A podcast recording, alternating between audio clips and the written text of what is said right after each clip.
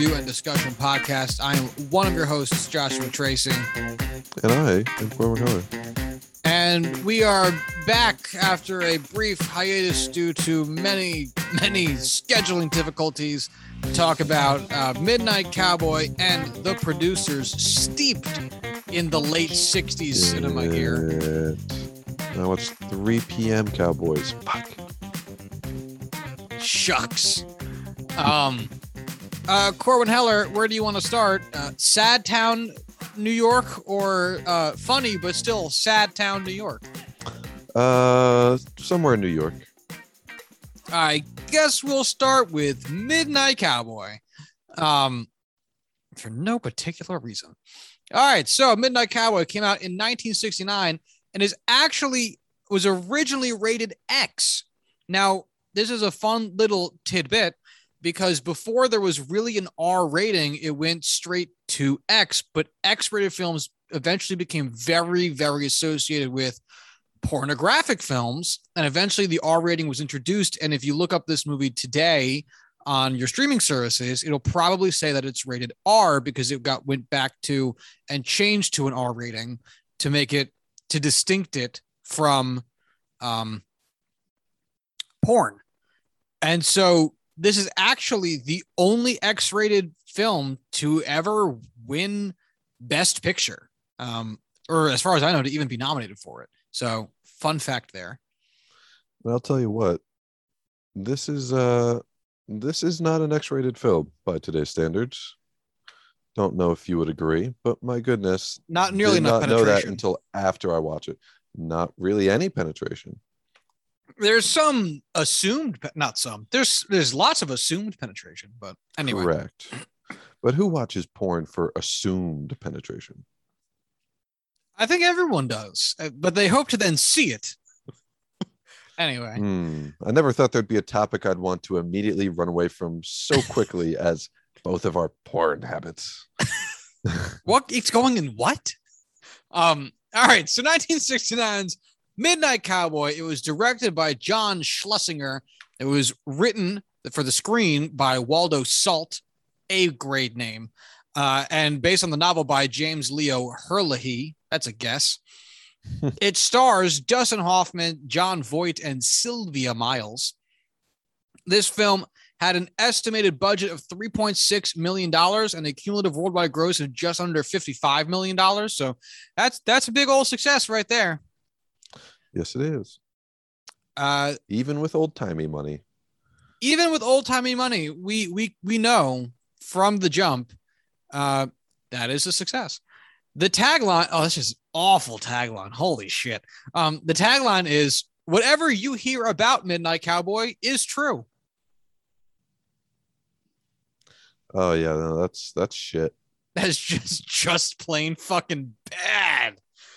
Wow. Okay. Um yeesh. All right. This movie won 3 Oscars on the back of 7 nominations. This film won for best picture for Jerome Hellman, uh, best director for John Schlesinger, although he was not present at the awards ceremony and Jon Voight accepted on his behalf. Uh, and it also won for best writing screenplay based on material from another medium for Waldo Salt.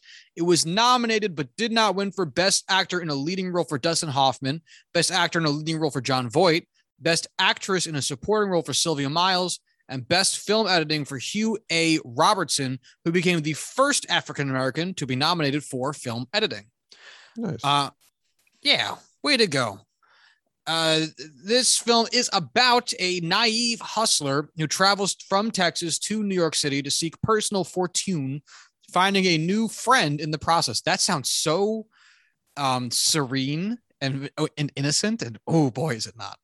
So, uh, this was my movie. I'll get it started. So, I watched this movie when I was young, as I feel like most of these introductions start. Um, I probably saw this when I was like 12 or 13, which is like just way too young to watch this. oh my and- god, yeah. Yeah, which again is just the story of my cinematic upbringing. So, anyway, and I remember it being gritty and sad and grimy and depressing. And I really can't say. I probably rewatched this at some point when I was like 16, 17, and I don't think I've seen it since. So it's been a good decade. And I think viewing this movie now, I see it relatively differently. And I I still I really enjoyed this movie, but the lows don't feel nearly as low as I recall. And I think there's a little bit of space in the script for what could really hammer home the depravity of these situations that the movie almost glosses over in mm-hmm. certain points. And that's not this again. I'm going to say, like I say, anytime I criticize anything, um, this is a really fucking good movie. I'm not trying to take away from it, but it was just so interesting for me to see. I don't, I'm not sure how to des- to really describe what I'm feeling with this, but it's like you you know how bad this is, and when you see Rizzo, you really see it, and it's like for some reason the sterling and pristine presentation of Jon Voight contiguously throughout the film, like at no point does he reach a level of destitute of um, Dustin Hoffman's character. That maybe mm-hmm. Keeps the movie from diving too low and and showing a true bottom, so to speak. But I don't know. It, I I still felt the feelings at the end.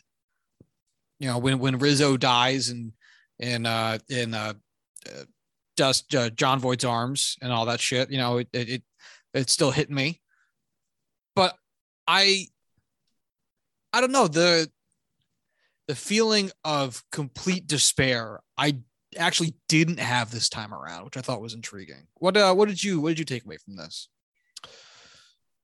It's hard to disagree with any of those points. Um, it definitely hit me because this was the first time I've seen it, and really, it wasn't even the depravity that was like the emotional driver for me in this. It was more of the loneliness that, you know, it's highlighting that it's really trying to drive home about how lonely life can be and how it really does affect your outlook on what you view yourself as. And man, the ending with Rizzo, just the way that ends, you know it's coming, but the way it just so kind of quietly happens just not in a bang, but a whimper, it really again drives that home of like, well, you're off on your own and you got nobody else now. Um, but you're right, it doesn't ever really show how destitute they are. It's like, hey, we have, you know, three dollars to our name, absolutely. But they tell you that. They don't, you know, they show them living in squalor. They show them not being able to afford, um, you know, the basic essentials of washing your clothes and brushing your teeth. But at the same time, you don't really feel like they are truly at the end of the ropes because they kind of just keep chugging along. And at no point does anyone ever, you know, get a real job to kind of avoid that struggle, you know, end that cycle, which at the end of the movie, that's kind of his plan. That's what he wants to do. Like he gives up the hustling and just, hey, I just want to make an honest buck and be happy. And, you know, we'll have a long, happy life together. Boom, boom, boom, boom, boom.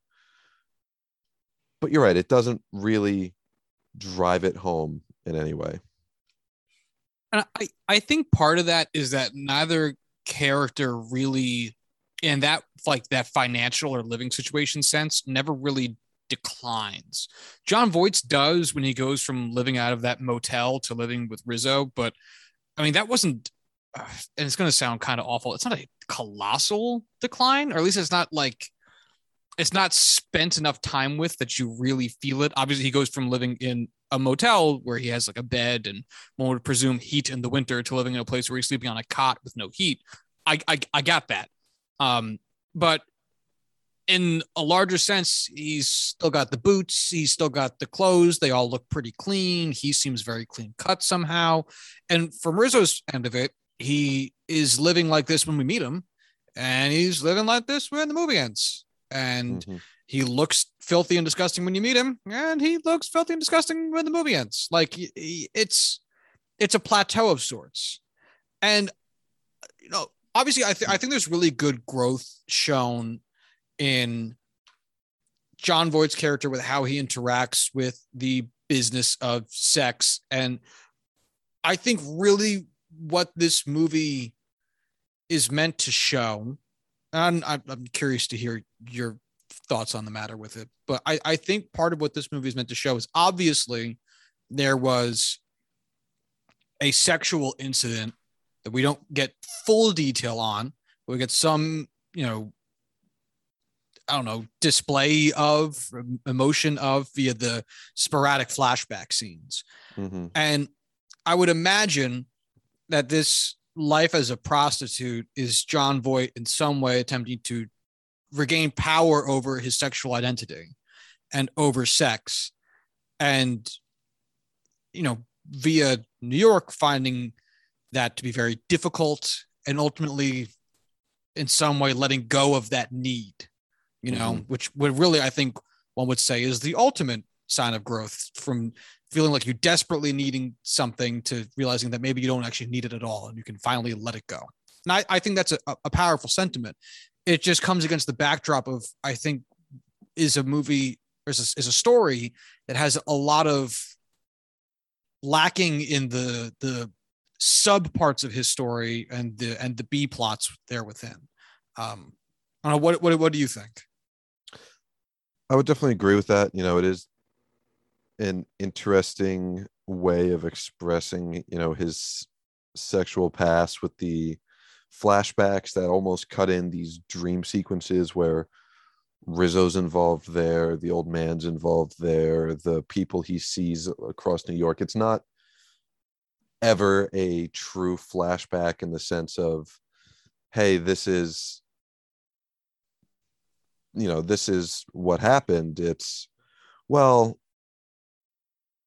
here's a little taste of it but also this isn't the true story. This is kind of you know fantasized to an extent. It's it's it's different.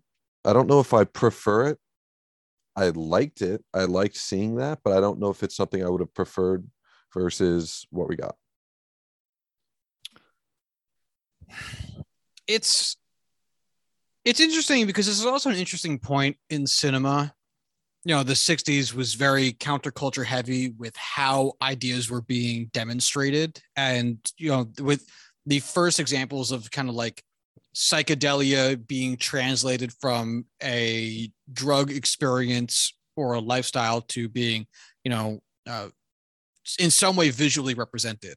And I think like the hysteria of those scenes is impactful and and works on some level. It's also hard to read them in certain instances. And maybe that's good. Maybe that's to their benefit. Um maybe maybe the random stressful anxious frenetic feeling that you get out of that is just exactly what you need and you don't and you can get by on feeling more than um going full detail would provide but i don't know i i can't help but shake the feeling that I mean, that's really the emotional heart of the movie. That and showing, you know, like some level of male camaraderie, like, you know, Jon Voight very, very afraid of being homosexual or doing anything homosexual, um, while also maintaining a platonic male relationships. Like there's a lot of that going on too. But the main, the main thing really is that Jon Voight is trying to, you know, get some autonomy back. And it's tough for that to I forgot that was a part of the movie. I completely forgot the the flashbacks to his past in Texas. Like not at all was part of my recollection of this movie. But really, like from watching it this time, it was the most important part of the movie. It's the whole movie. But it's not like focused on, you know?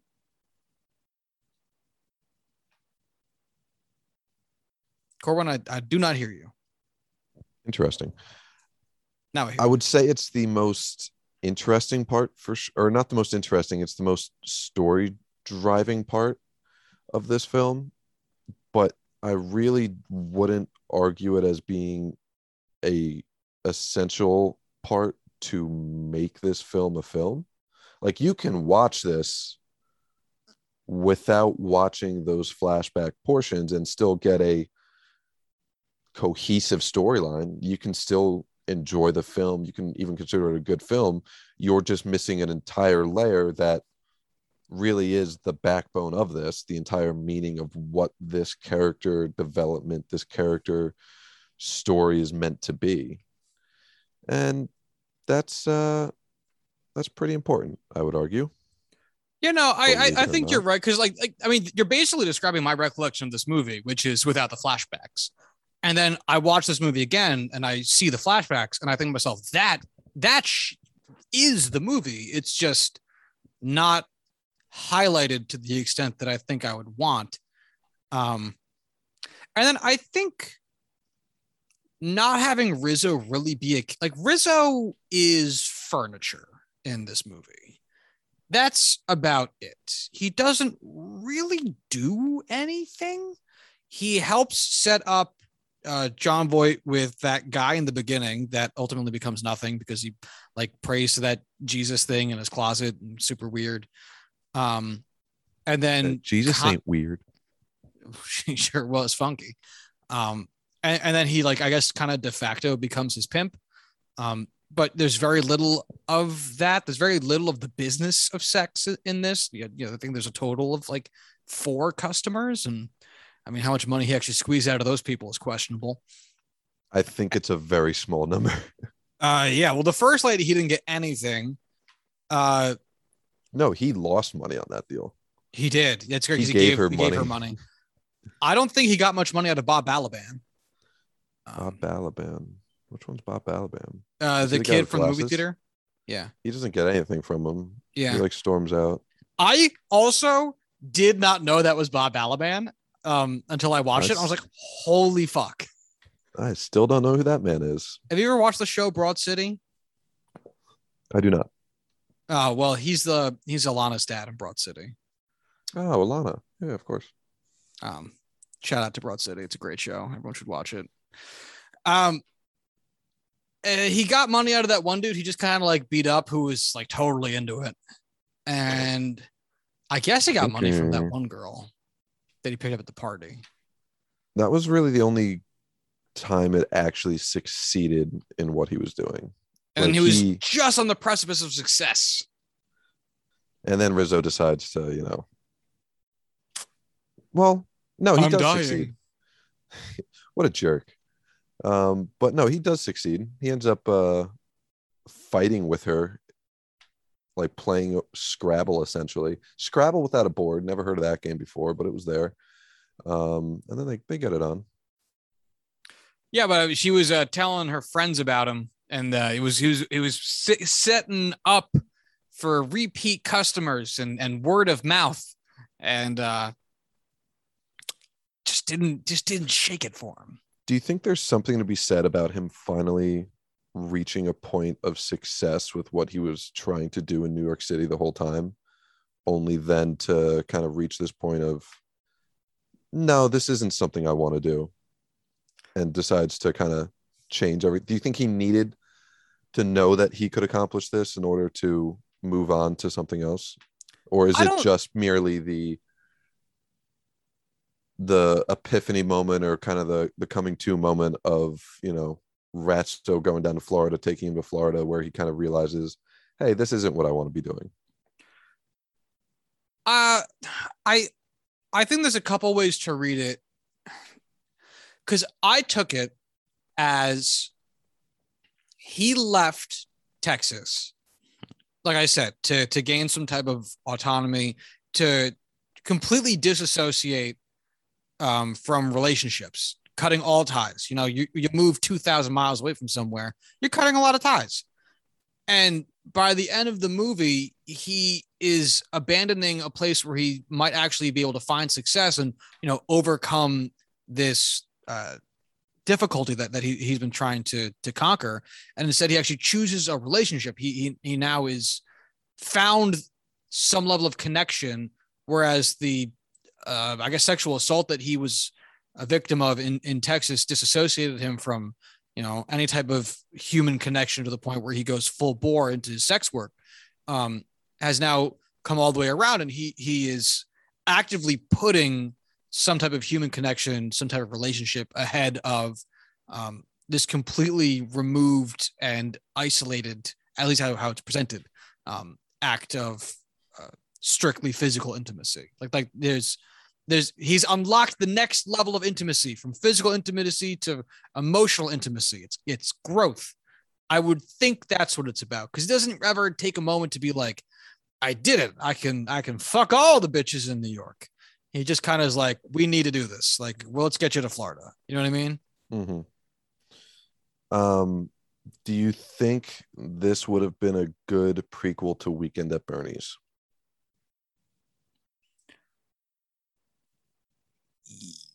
Yes. Yeah. Yeah. Because then the people that Rizzo kept insulting with homophobic slurs could have come down and just like in Weekend at Bernie's, they could have come down to be like, we got to kill Rizzo. And uh, Jon Voight would be like, well, he's he's alive. Like, look at him. We're, uh, we're using his money to go down to Florida.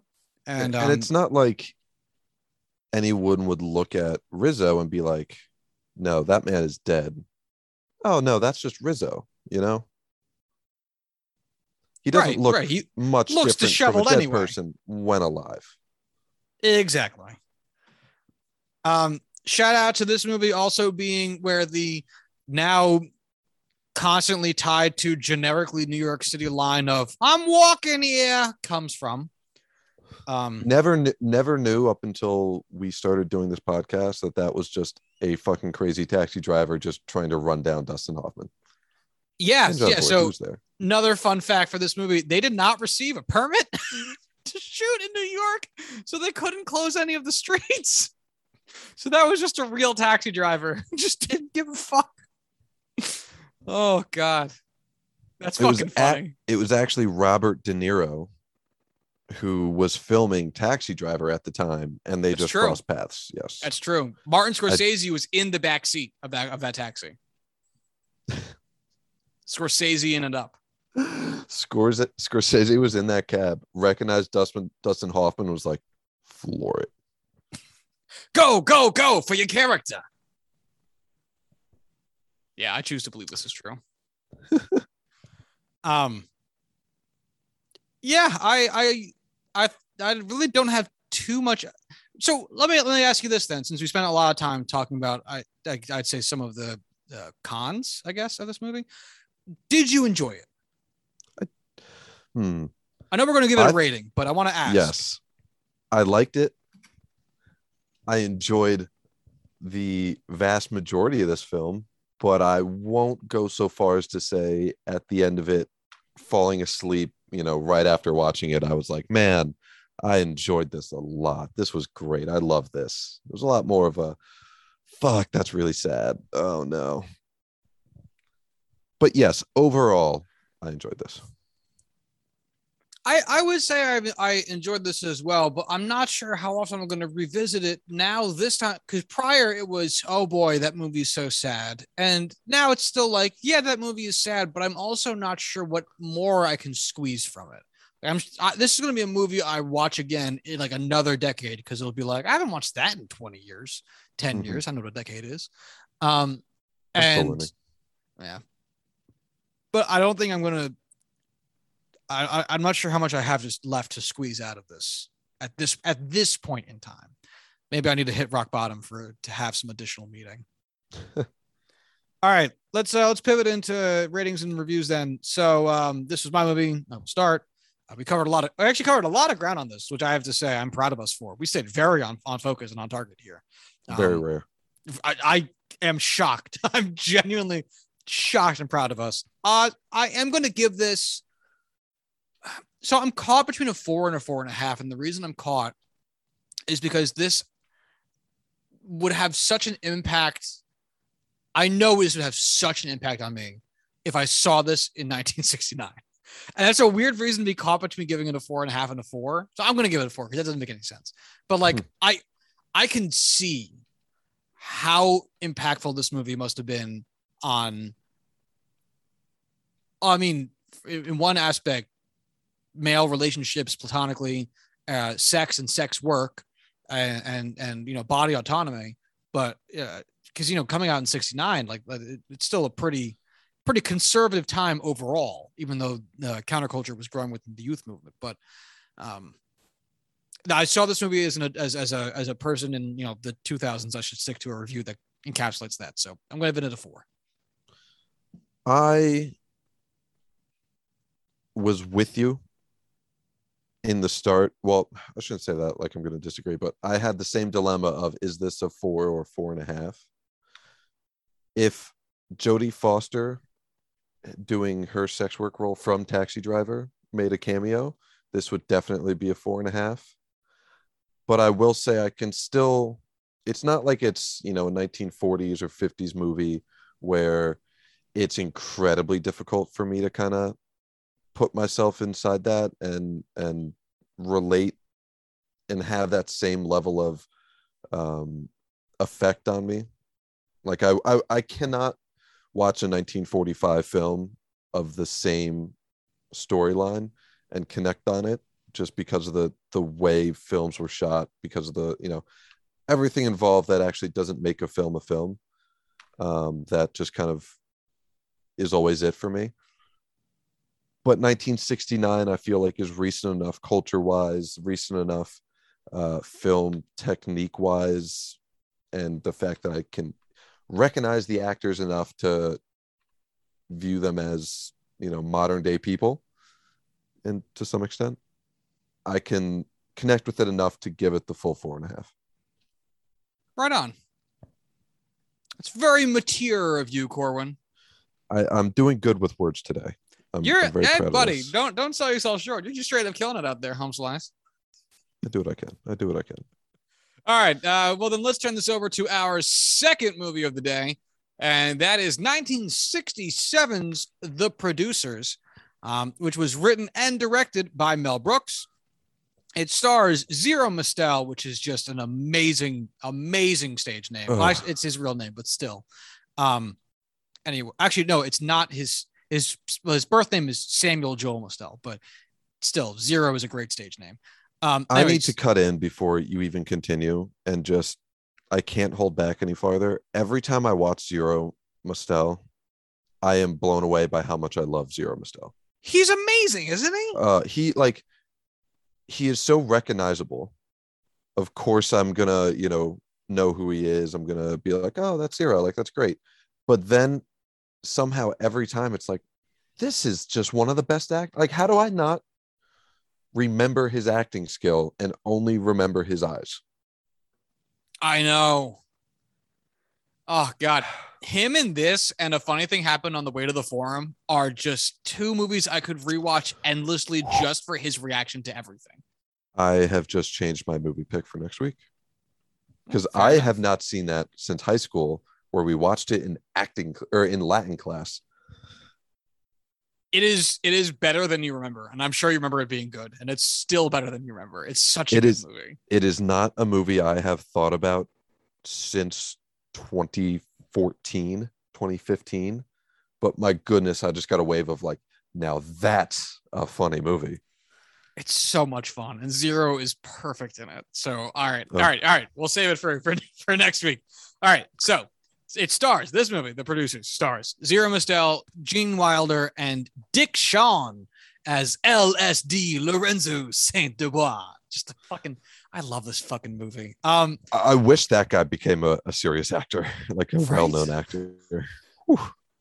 Um, this movie had an estimated budget of nine hundred forty-one thousand dollars and a worldwide gross of uh, three hundred seventy-five thousand dollars. No, that doesn't make any sense. Um,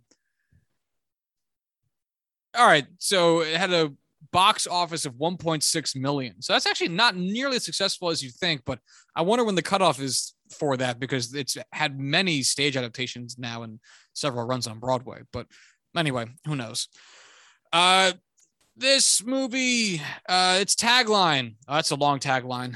All right, brace yourselves. This is a long one. I, I love that you never know the taglines until you pull them up, and I never you do. always have a reaction. All right. Uh, once upon a time, there was a there was a Broadway producer who met a creative but timid accountant. Together, they concocted the most outrageous million dollar scheme in the annals of showbiz. That's the tagline. Yeah, fuck that. Uh, that's it's just not good. Um, this film won an Oscar. That's right, folks. Uh, on the back of two nominations, it won for Best Writing, Story, and Screenplay written directly for the screen from Mel Brooks, and uh, was nominated nominated for Best Actor in Supporting Role for Gene Wilder. Uh, Corwin, oh, no, hold on. Uh, last thing, the film is about a stage play producer who devises a plan to make money by producing a surefire flop. Corwin Heller, this was your pick. Why don't you tell me about it?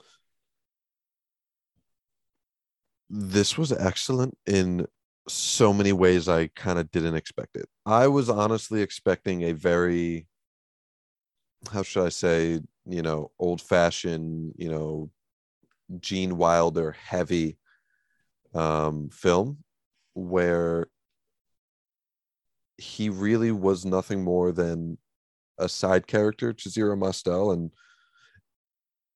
I don't mind it at all. I think he's genuinely an excellent excellent um what am I thinking of? Uh supporting actor. Right. Um and the storyline is something that I really never could have predicted. I know it's about the producers.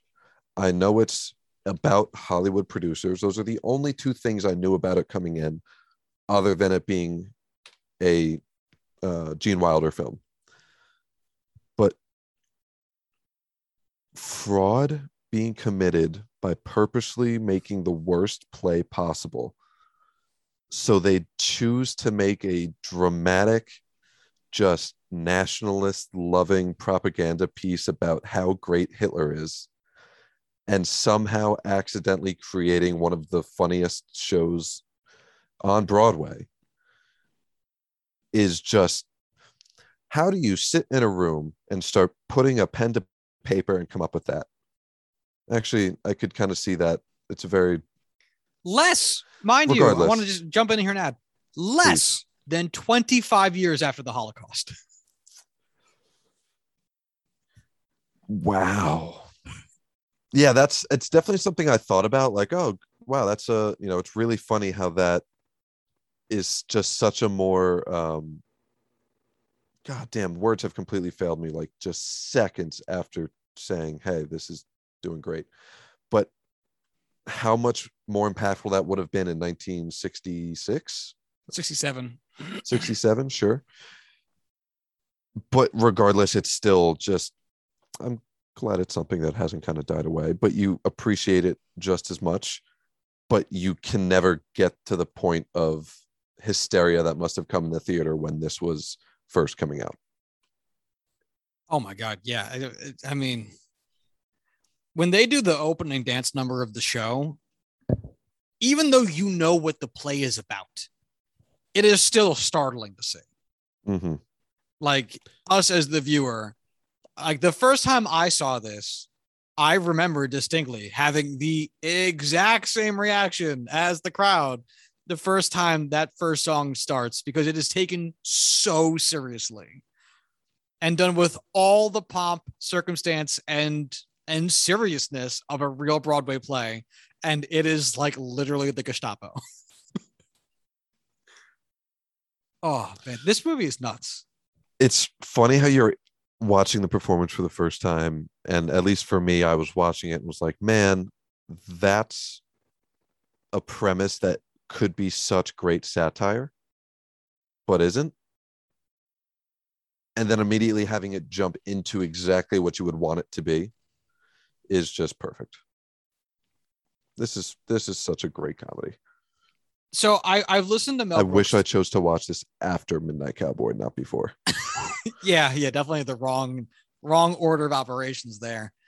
Um, but so I, I've heard Mel Brooks talk about this movie a few times because obviously this is the movie that really put him on the map. Um, he had been in Hollywood for a while at this point. He'd worked on Sid Caesar's show shows and all that type of stuff, and um, you know he'd already gotten together with Anne Bancroft, that devil. Uh, and but this was the show that put this is the movie that put him on the map, and I heard him talk about getting it made and he apparently first it was going to be a book, and then it brings it to a publishing house, and they're like, "This is not a book. It, you got songs in here that doesn't play on paper. it might maybe it's a play." And so Mel Brooks brought it to a, uh, a, a play producer, and the guy was like, yeah, it's it's it's it's not a play. You got too many sets. It, it, it, it's a complicated series of changes. Directionally, it'll be a nightmare. It's not a play. Maybe it's a movie. Brings it to a movie studio and then has a chore of a time getting it made. Ends up obviously becoming a movie.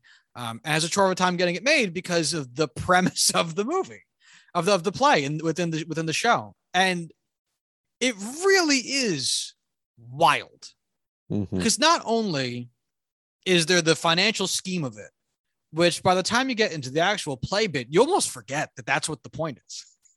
Um, it gets brought up as this hypothetical by Mr. Leo Bloom as he, he shouts his way through that scene. And then once they get into the nuts and bolts of like, you know, picking out actors and picking a director and and and choosing a screenplay, you almost forget that, like, oh, that's right. There's a fuck ton of old lady money on the line here. Um, and then you get into the play, and it's just fucking wild. And so, what do you think? Because this is something I've I've heard many a Jews talk about before. What do you think makes uh, Holocaust satire effective? Because there's an effective way of doing it, and there's an ineffective way of doing it. And obviously, this movie has been very effective because Jewish people love this movie. Uh, and it was made by a Jew, and it's still around and very popular over 50 years later. So, like, where do you think that comes from in this? I think it's just the absolute ludicrous nature of it and how they treat it as basically what it is something that's chosen to be utterly unsupportable, just unwatchable, just the absolute worst possible thing you could think of. And in the process of showing that, basically having it be shown as what it is as the most outrageous, just ridiculous stance and beliefs and just history that you could express it as. So I think that's really the only major thing for me. So I, I was thinking about this, uh, especially a lot this past week, um, because Norm Macdonald died, Mm. who was one of my favorite comedians. Um, Your I- favorite comedian's favorite comedian. Oh my god, I I like Dan and I, who no one on this show knows, but Corbin knows. Uh, Dan and I would like watch clips of his show for fucking hours. Um, just when we would like hang out, like it was it was a pastime of ours. Fucking love. Uh, what the first time I saw Norm was on um uh the roast of Bob Saget, and I was a fucking I was a fan of his ever since, and that shit must have come out when I was like 13, 14. Um, love Norm, and what Norm was famous for it, in part anyway, was taking really horrific events and making you laugh at them. And he did this. I mean, he literally cost him his job at SNL when it comes to OJ Simpson. Um, he did this for the entirety of the remainder of his career for 9 11. Um, and uh, there's also a great clip of him doing this to Jon Stewart Mhm. right after um, Steve Irwin died. And Jon, to the point that Jon Stewart is literally saying, no, like through tears of laughter, Norm, please don't make me laugh at this. The favorite that I saw was him on The View, just refusing to stop a discussion about Bill Clinton killing a guy. And he was so good at it. And it, as bizarre as it sounds, but Norm MacDonald talking and making jokes about 9 11 really helped me get over that, you know? And I wasn't even in New York at the time. You know, I'm not going to claim anything like from that or, or anything, but like it would, he had such a way with it. And I think, because I've been thinking a lot about it, like what made, and it's not like he was telling complicated jokes, you know? Mm-hmm. it, it was his manner of delivery and i and it reminds me a lot of this movie just to tie it all back because what norm i think really did for the most part was let there be a feeling of oh fuck. You know here is a sensitive topic 9-11 or uh, steve irwin dying or oj's murders. And that tension must resolve in some way musically a uh, a major seventh wants to go become that first maybe. It, it wants it. You hear it and you know it wants it. Uh, and there's really i think only two ways that emotion can break. It can break towards anger which is what the stars of the producers want because then that means the movie will flop or it can become comedy. But there has to be that tension you know? And what Norm would do was he would introduce that tension, and then to the point where obviously you know he's a funny guy, so there might be a proclivity towards you know leaning towards towards the laughter anyway. But the second he says something slightly, slightly jokey, that that tension just wants to go right into laughter because you have to release it somehow. And I think this movie does the same thing. You know, like you see, I mean, God, they start can can high stepping in this shit. It's ridiculous. They form swastikas and dance in a circle. It's ridiculous. And that tension just resolves perfectly into fits of laughter over how ludicrous it is, but how seriously it takes itself. And I think it's fucking perfect for that shit. Completely agree. Completely agree. And just like Norm Macdonald, I think Mel Gibson has absolutely Brooks. Wrong- wrong. Yeah, sorry, jeez. uh, definitely a guy who can be uh, a discussion topic of discussion for um, Norm. Uh, regardless, Mel Brooks. Did I get that one right? Yes. Okay, half a second of genuine uh, second thought. Um, he's so good at it. So many films that he does. I mean, granted, there's plenty where this isn't his focus. This isn't his goal. The way Norm kind of, you know, used this for almost all of his jokes, but he just shows it time and time again how good he Blazing is. Saddles. just- exactly. That's the first thing I think of. I think of it over and over, like just trying to think of great examples, and it just is blazing saddles, blazing saddles, blazing saddles, because it's it's the same exact thing. Right. I mean, it was what what this is for Nazis. Blazing Saddles is for the Klan. you know. Um. Yeah. And yep. yeah and what what's great about this movie and its employment of you know nazi iconography and making jokes about that stuff is that it is also in a manner of speaking secondary to the main plot which is we need this thing to flop and that one adds the the level of um you know the non-seriousness of the intention. Like we're not um trying to promote this. We we are we are using hitler uh, uh, we're for profit. We're, we're ridiculing him to to um achieve an end. Really this is all in spite we're we are taking him so unseriously that we think no one else will take him seriously to the point that no one's going to want to, to see this no one's going to want to be involved in this and adding behind that the idea that this is all bullshit it's all bullshit they're going into all these meetings just to pick the worst person they can pick to get out of there. It's all bullshit. And it's fucking it's just hilarious to see like like the contrast between um Zero Mostel and uh whichever one of the ones I'm trying to think of. Who am I thinking of? Uh Gene Wilder I can help because. Gene's Yep. like, is this the right guy? Is this the right guy? And Zero Mostel's like, "He- is, is it bad? Then it's the right thing. It's bad. Let's go. it, yeah, it, it's it's wonderful.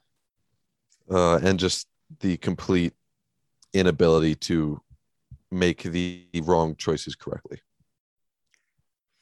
Yeah, yeah. I mean that that that's really the shit of it, isn't it? You know, they they went so far over the top that the satire looped back around, and and uh, or the the seriousness, I don't know, looped back around from being uh s- straight to satire.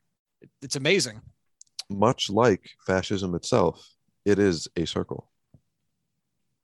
Yeah, baby. Yeah, politics. Yeah. Yeah. Yeah. Okay.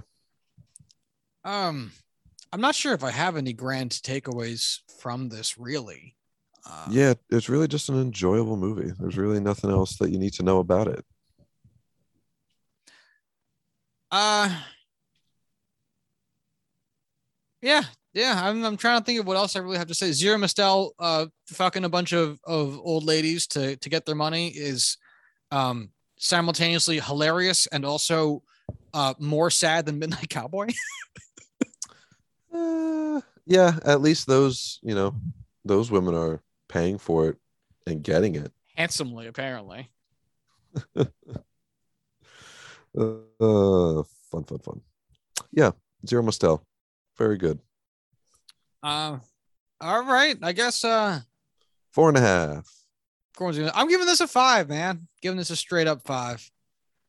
Love it. Uh, I feel like if I rewatched it and got to enjoy little things that I missed, I could absolutely see that bumping up to a five because again, that's something that Gene Wilder does so well of just layering things on top of each other. At least I re- think so. Regardless, I would not be surprised if the next time I watch it, I feel it's a five. It's it's a fucking blast. It's an absolute blast. Oh god, when Zero Mostel rips off the cardboard belt and just tears it in half, and you're just like, why were you even wearing this? Like, Yeah, like, can you just go make another? Like, what's the point? Like, I love it. why aren't you just shoplifting or buying the right pants? Yeah. Like- So many Ooh. other questions.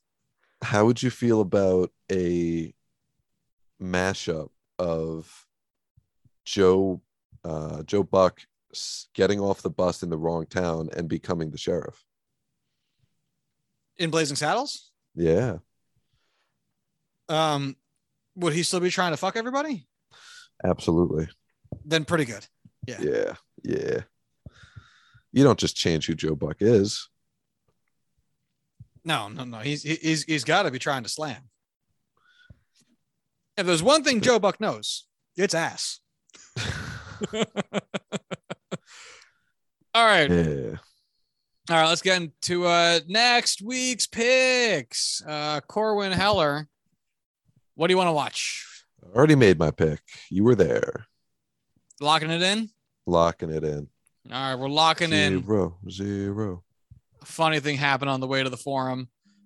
Uh so I I am debating with my so I I watched uh John Cassavetes movie the other day. I watched um A Woman Under the Influence and I feel like I need to watch it again and then talk about it. So uh that's what I'm going to pick. We're going to watch I'm going to pick A Woman Under the Influence. Um Okay. cuz I I need more from that.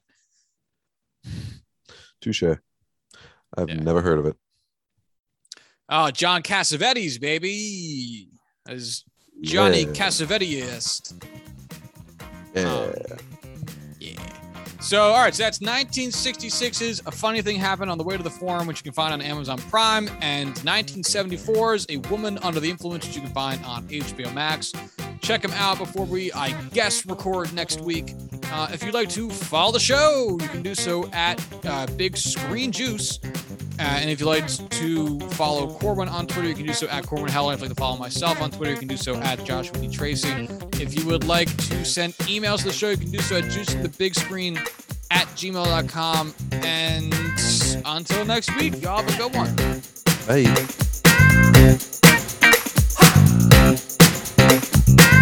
Bye.